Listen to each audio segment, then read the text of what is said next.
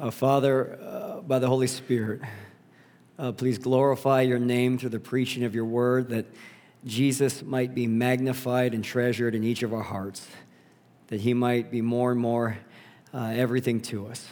Would you give us a clarity and understanding and a conviction uh, within to be active and obedient hearers? Uh, would you convince us, Lord, of just how much it is that you love us? It's in Jesus' name we pray. Amen. Our passage this morning is again about prayer, uh, continuing what, we, what Jesus started in what we looked at last Sunday. And in the text previous, one disciple, in witnessing Jesus pray, had asked him to teach himself and the other disciples to pray as well.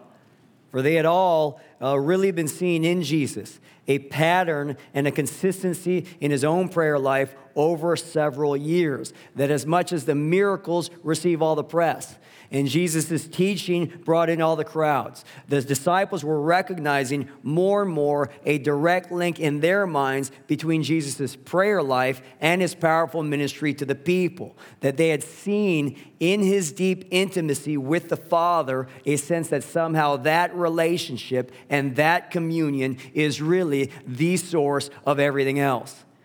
And so they want to be a people of prayer. And Jesus gives to these disciples and to us the Lord's Prayer, the content of which is to pray like Jesus, in that God is also our own Father as well. And that our prayer lives are an expression of an intimate relationship with Him. And by virtue of a realization of this mind blowing truth, there's something about beholding God as our own Father that makes His children desire what their Father desires. That somehow God's kingdom is more important to us than our own.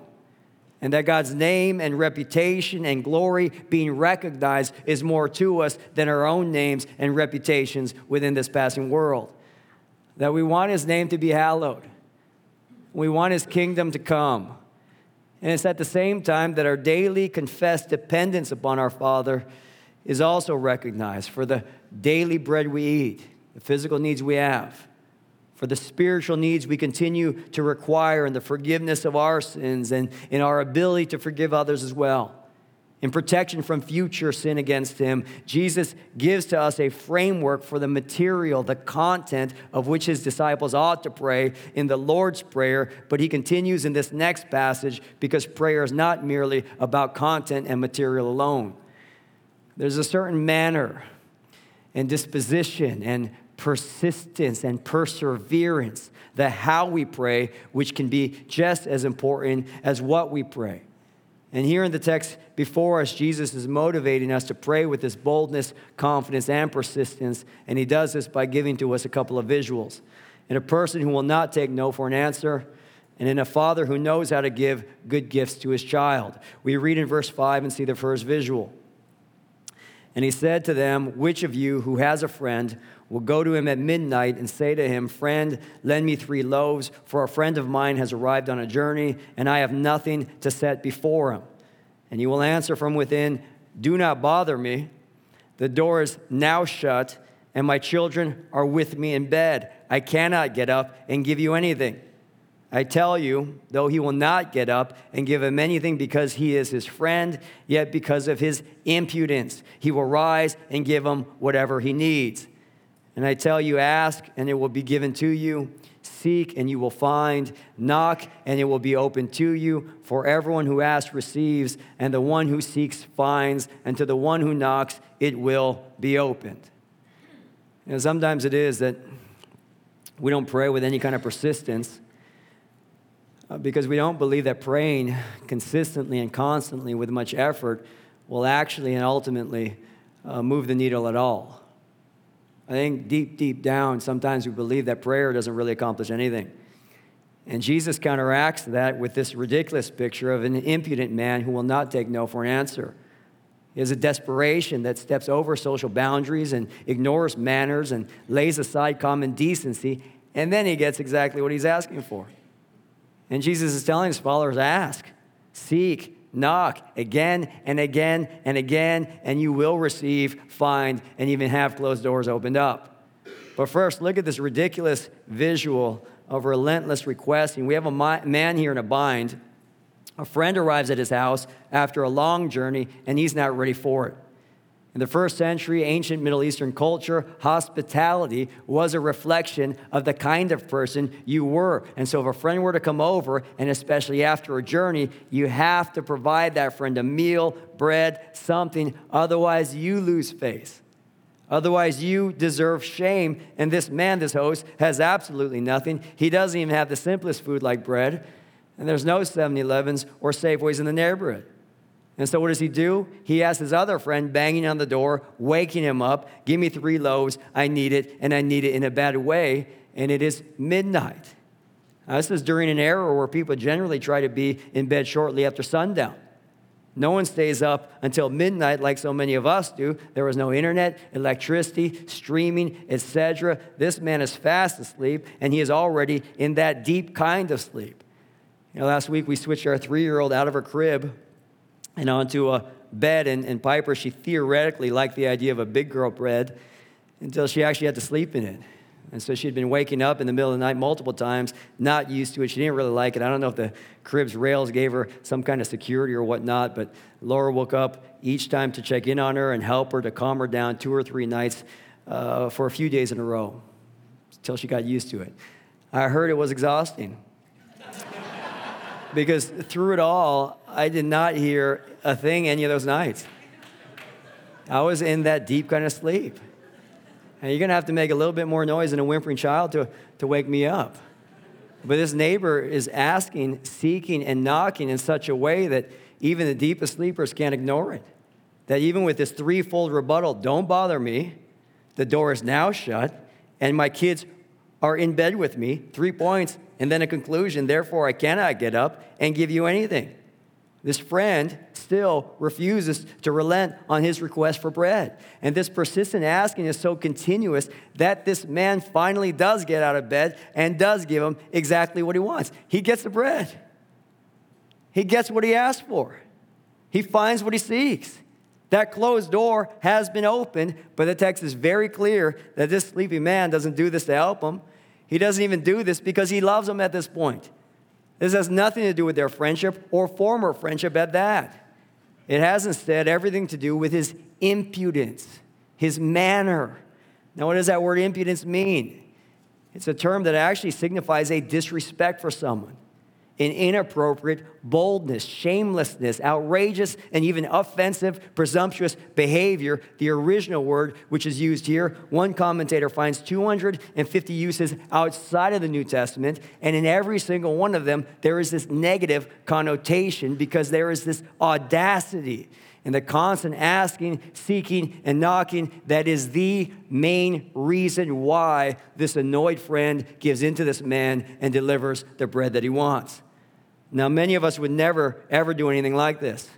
To even ask for some, I don't even ask, that's just too embarrassing. And if we did somehow find the gall to seek and knock once, we would have turned away when there's no answer. We would have turned away when the friend says, Don't bother me. And even for some of us who are bold, so bold to ask it again, we would have walked back to our home after the second response, the door is now shut. But it does take a particular kind of impudence to keep on going. Do not bother me. Sorry, I'm going to. The door is now shut. I'm going to keep knocking until you open it.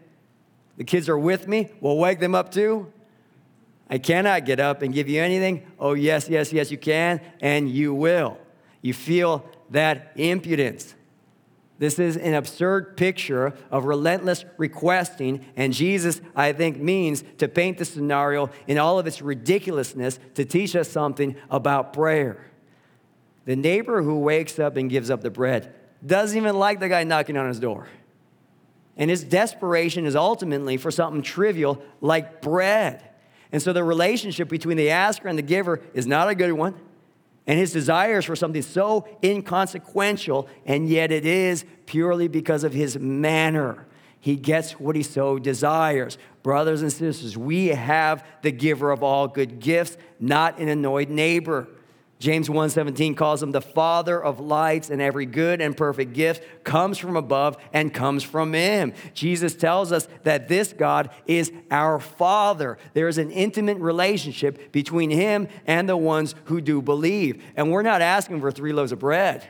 We are asking for the Father's name to be hallowed and his kingdom to come. We're asking for the provision we need, our sins to be forgiven, for us to forgive others, for a desire in our hearts to not be steered into temptation because we don't want to sin anymore. These are not inconsequential things.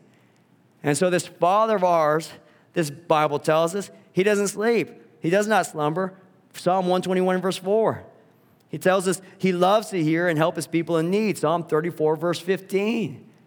Our Father does not tire of hearing from us.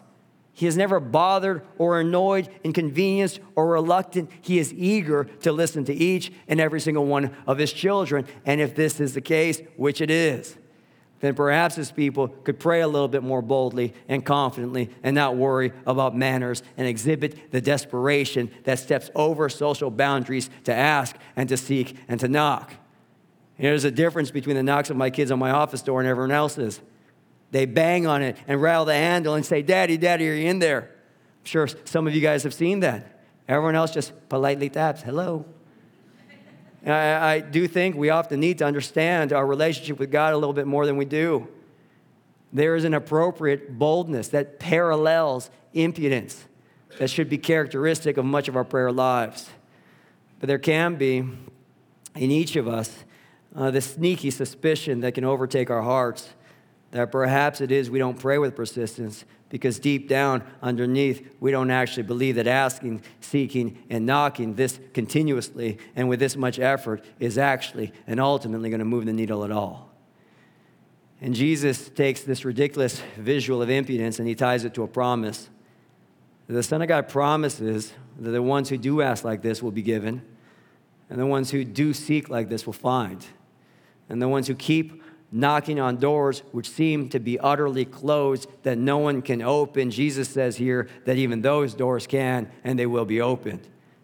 The only question is do we want it? Do we really want what Jesus has been teaching his people to pray for? Do we pray for it and ask for it with an impudence, even? Do we actually desire the kingdom, his name, more than this ridiculous guy desires three loaves of bread? Then do we ask for it with all of our heart more than this guy banging on a door and waking up an entire family? We so often pray for things just the one or two times and conclude shortly after that perhaps our prayers are not heard or that prayer in and of itself just does not work. I was reading Philip Ryken's commentary about George Mueller. Uh, George Mueller was a director of an orphanage in England back in the 1800s. And you read about him, Google him, and you will hear and see testimony of answered prayer after answered prayer. But George Mueller prayed for one of his friends to come to Christ for over 60 years. Six zero, not 16, 60 years.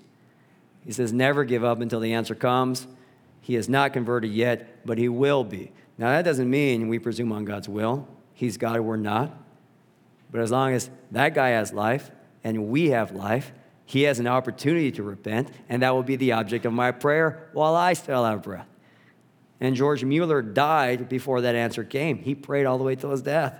And it was after George Mueller had already died that this man came to Christ for salvation. You know, many times, church family, it will be that our prayers will live longer and do more work than our own physical lives. How many of us stop at the first ask and don't break through much further than that?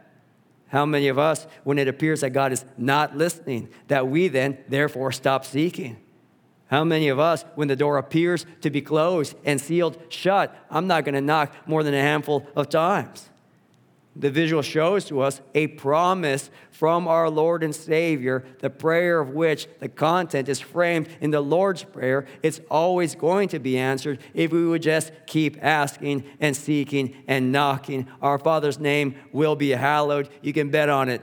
His kingdom will come, and we pray towards these ends, and our prayers move it forward our sins, which are many, are continued to be forgiven in Christ. The people, more and more, are those of Christ, will be capable of the greatest kind of forgiveness of others.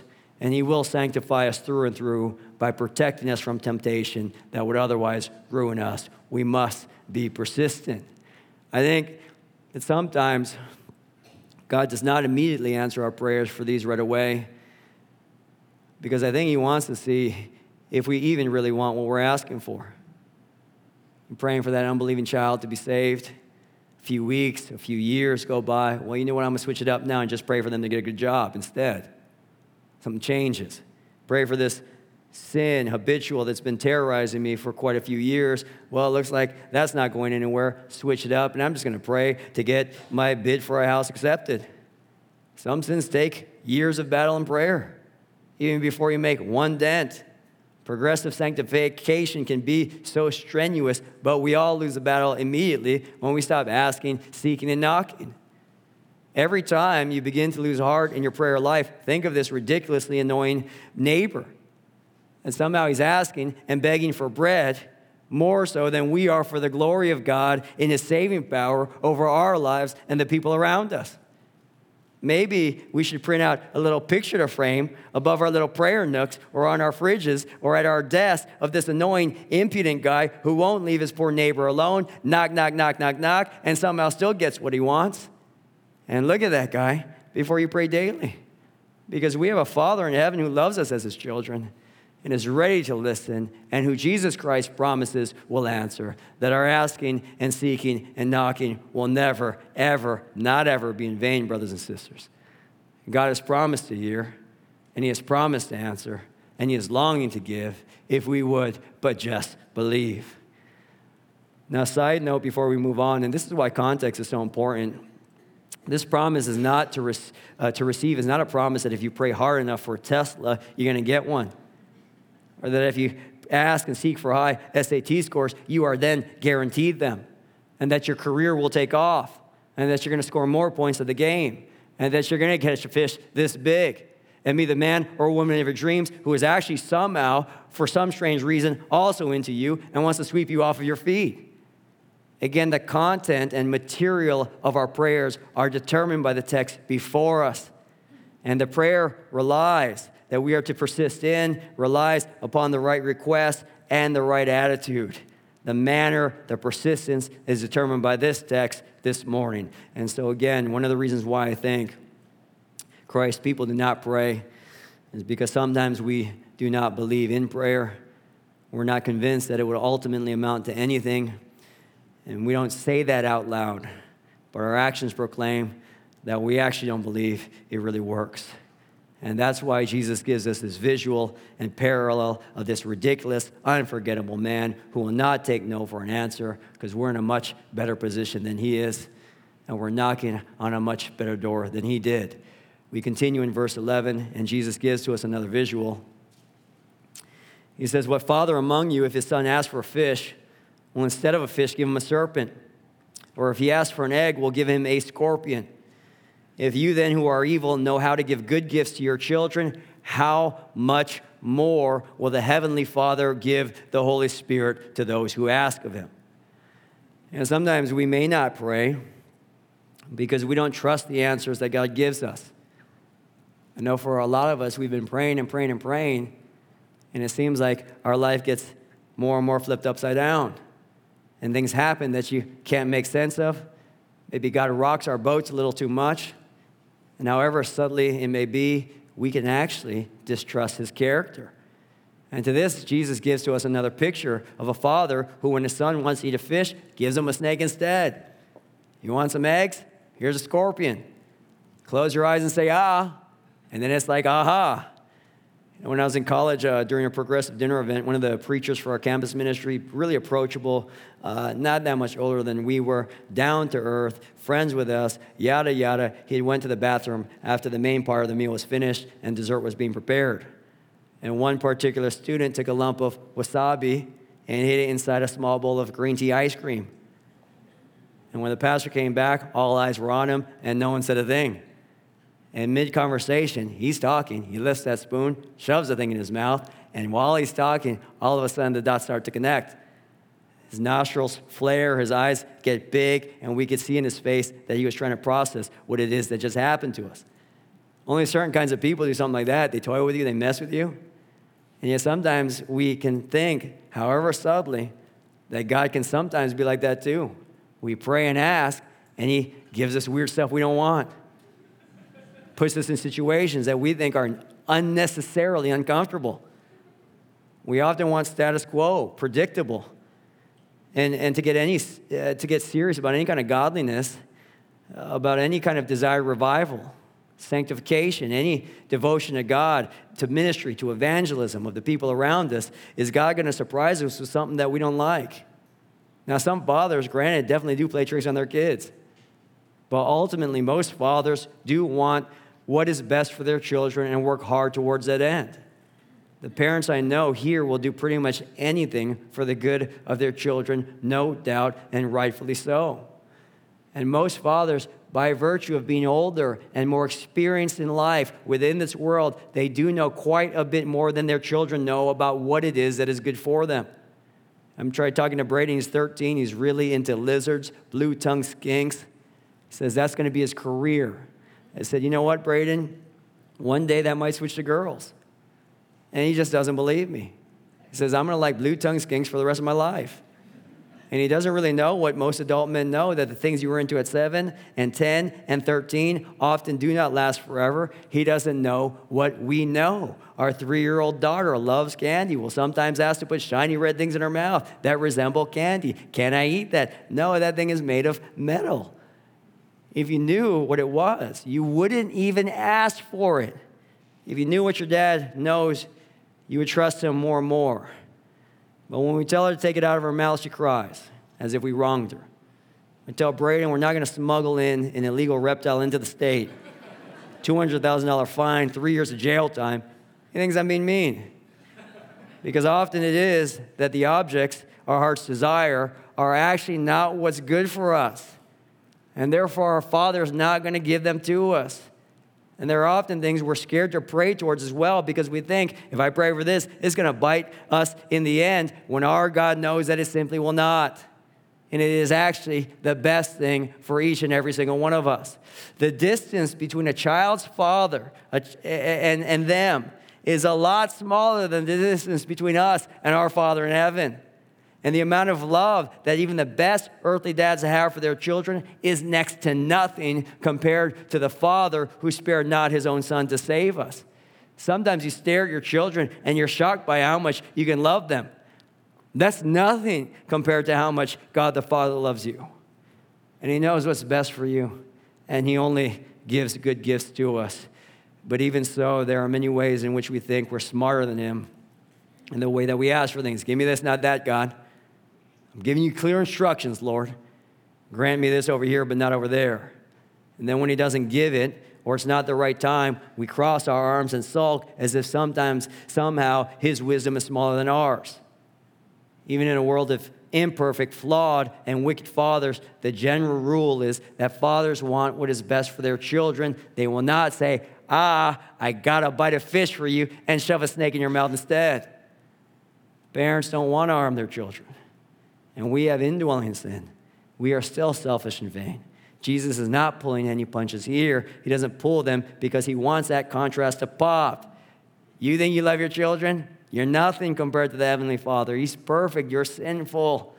Your love is flawed. His love is comprehensive. And if there's not, if there's any doubt that somehow he is not for us, we need but just look upon the cross.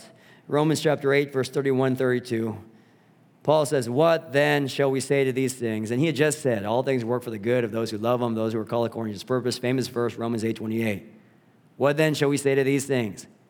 If God is for us, then who can be against us?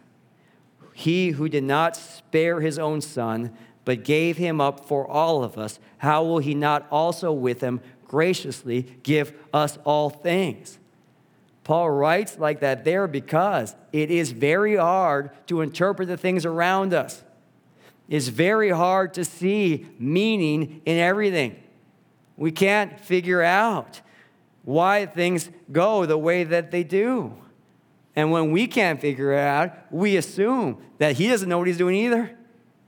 And it's easy to distrust him because our vision is so short and we second guess him because our perspective is so limited. And the answer always, usually, is to look at Jesus Christ.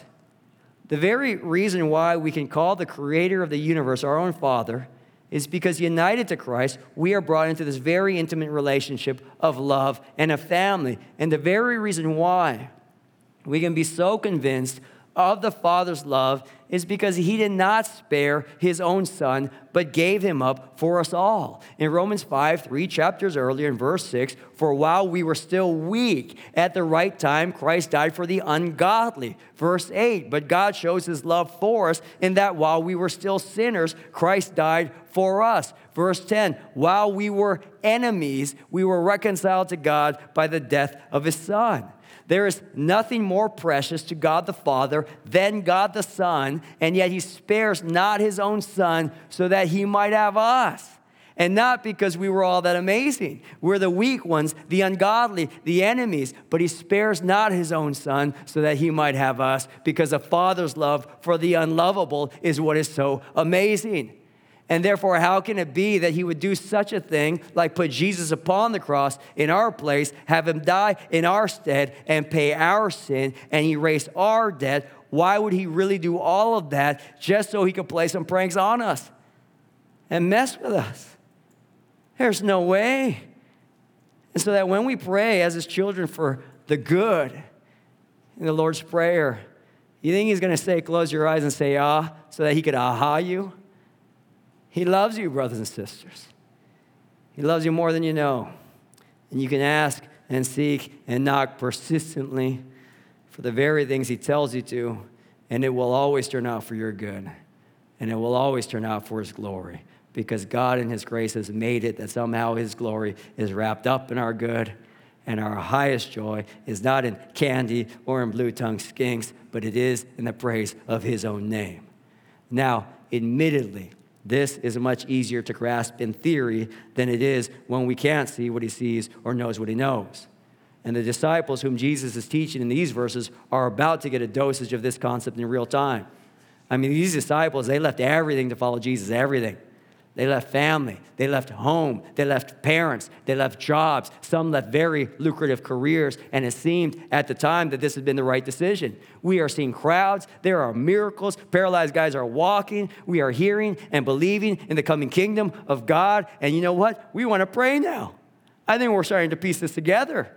There's something about Jesus' relationship with the Father that, that we want to have. And in their very limited perspective, this must be what it's all about. But in the very next text, Jesus is going to get accused of being of Satan, not God. And in the upcoming passage, he's going to be taken, arrested, stripped, beaten, mocked, and hung upon the cross. And the disciples are not going to be able to make any kind of sense of it. Wait a second, something went wrong. This is definitely not good. Peter's going to weep bitterly after denying his Jesus three different times, and for three days, his followers are going to be utterly confused, and even after he rises from the grave they still can't quite piece it together, even though he told them all of these things prior. All of the events that are upcoming are the disciples' worst nightmare. And yet, what if they got what they wanted? No cross, rather than what they needed. What if the Father says, I'll give you what you want? No arrest. We would each and we would all still be dead in our sins, brothers and sisters. If the God in heaven, when hearing the jeers of Luke 23 35, he saved others, let him save himself? If he is the Christ of God, his chosen one, prove it, Jesus. If the Father, when hearing Luke 23 39 of others on their crosses, are you not the Christ? Save yourself and us. Everyone in that moment, with their perspective, thought it made more sense for Jesus to rip those nails from his wrist and come down from the cross and not die if God really hears us. And if he really wants to hark, good. Then that's what he's going to do. But he didn't do it. So he must not be all that good. Well, we know the rest of the story, do we not? We cannot always judge the Father's heart of love by what we see in our limited perspectives and what we desire in our immaturity relative to his eternality. We are called to trust in his love for us, which has been proven utterly in the giving of his Son. But ultimately, it is that the Father does not only give the Son. Look at the last phrase of the last sentence. How much more will the Heavenly Father give the Holy Spirit to those who ask of Him? Ask Him, sorry. We have a Father who gives the Son, we have a Father who gives the Holy Spirit, and we have a Father who gives us Himself. That somehow this relationship to the triune God is truly the answer to everything our hearts really need. Do we understand this? The Father, Son, and Holy Spirit, He is the answer to everything we need. God does not ultimately give us stuff, He gives us Himself, and God will often not give us the stuff if that very stuff is what will distract us from knowing and enjoying Him more and more. If the stuff is what kills us spiritually or can stunt our growth in Him, well, He's going to be a better Father than that. Sometimes His greatest gift is in not giving us what we want when what we want is not in line with His love and what He wants. And so sometimes it is that we are scared to pray, like Jesus asked us to pray because sometimes it is we prefer the stuff over the Lord who created it all. And yet it is even then that Jesus says, pray persistently, pray for the Holy Spirit, the one who guides us in all truth, leads us in conviction, illuminates the word, sanctifies our hearts, magnifies Christ in our lives. We pray for the Holy Spirit, and you're going to get him in greater and greater fullness. Now, I don't know why Peter is singled out to deny Jesus three times and not the other disciples. I don't know why some of us get cancer and others do not. Why some of us stay single and others get married. Why some have four children and others have four miscarriages. I don't know why God gives some this much cash and others are barely making it. I don't understand how some families are full of believers and there's such unity, and other families, you are the only Christian in the entirety of the tree but you are going to get into a weird place of discontentment if we're always looking around and comparing ourselves with others. At the end of the book of John, chapter 21 and verse 20, Peter just received a prophecy of sorts about the end of his own life. He's going to die in a way that would glorify God. And then Peter looks at John and says, Well, what about that guy? Lord, what about this man? And Jesus says to him, If it is my will that he remain until I come, what is that to you? You follow me. You don't look at other people. We look at our father. You know, my kids are always comparing themselves to others uh, in my treatment of them. Well, Braden gets to do this. What about me? Well, come Dane gets this and I don't. Well, Braden's 13, you're seven. you're Braden, he's, he's Trent. It doesn't, you guys get different stuff because you're different people. Stop comparing yourselves. Some people get rich. Some people stay Christian in doing so. Some people find the spouse of their dreams. This person, blah, blah, blah. And like every parent who's been parenting for a while knows, every kid needs specifically different things. They're not all the same. You guys are who you are, every single one of you, and we have a father who knows what is best just for you. And what is best for you may not be what is best for your brother or your sister. I don't know why our lives are so drastically different from each other. I don't know it all, but God knows. And He is our Father, and He knows better than we do. He knows more than we do. And if we would but trust in Him, I think we spend a lot more time in prayer than we currently do, a lot more time in communion. And so pray, ask, seek persistently, and trust in his heart for you, church family. Would you please close in prayer with me? Oh, Father, we ask that you would make us a people of prayer, bring us close to you. Help us to be constant, persistent. Convince us, Lord, by the Spirit more and more of your love for us so that we will not doubt it, even if everything around us screams, us, screams at us to doubt it. Uh, help us to trust in you even when you say no to things we want. Help us to believe in you even when there may be a delay in the answer. You are God. We are not. You are the Father. We are your children. Give us the best things even when we don't know what they are for us. And would you glorify your Son in our lives and give us more of the Holy Spirit? It's in Jesus' name we pray. Amen.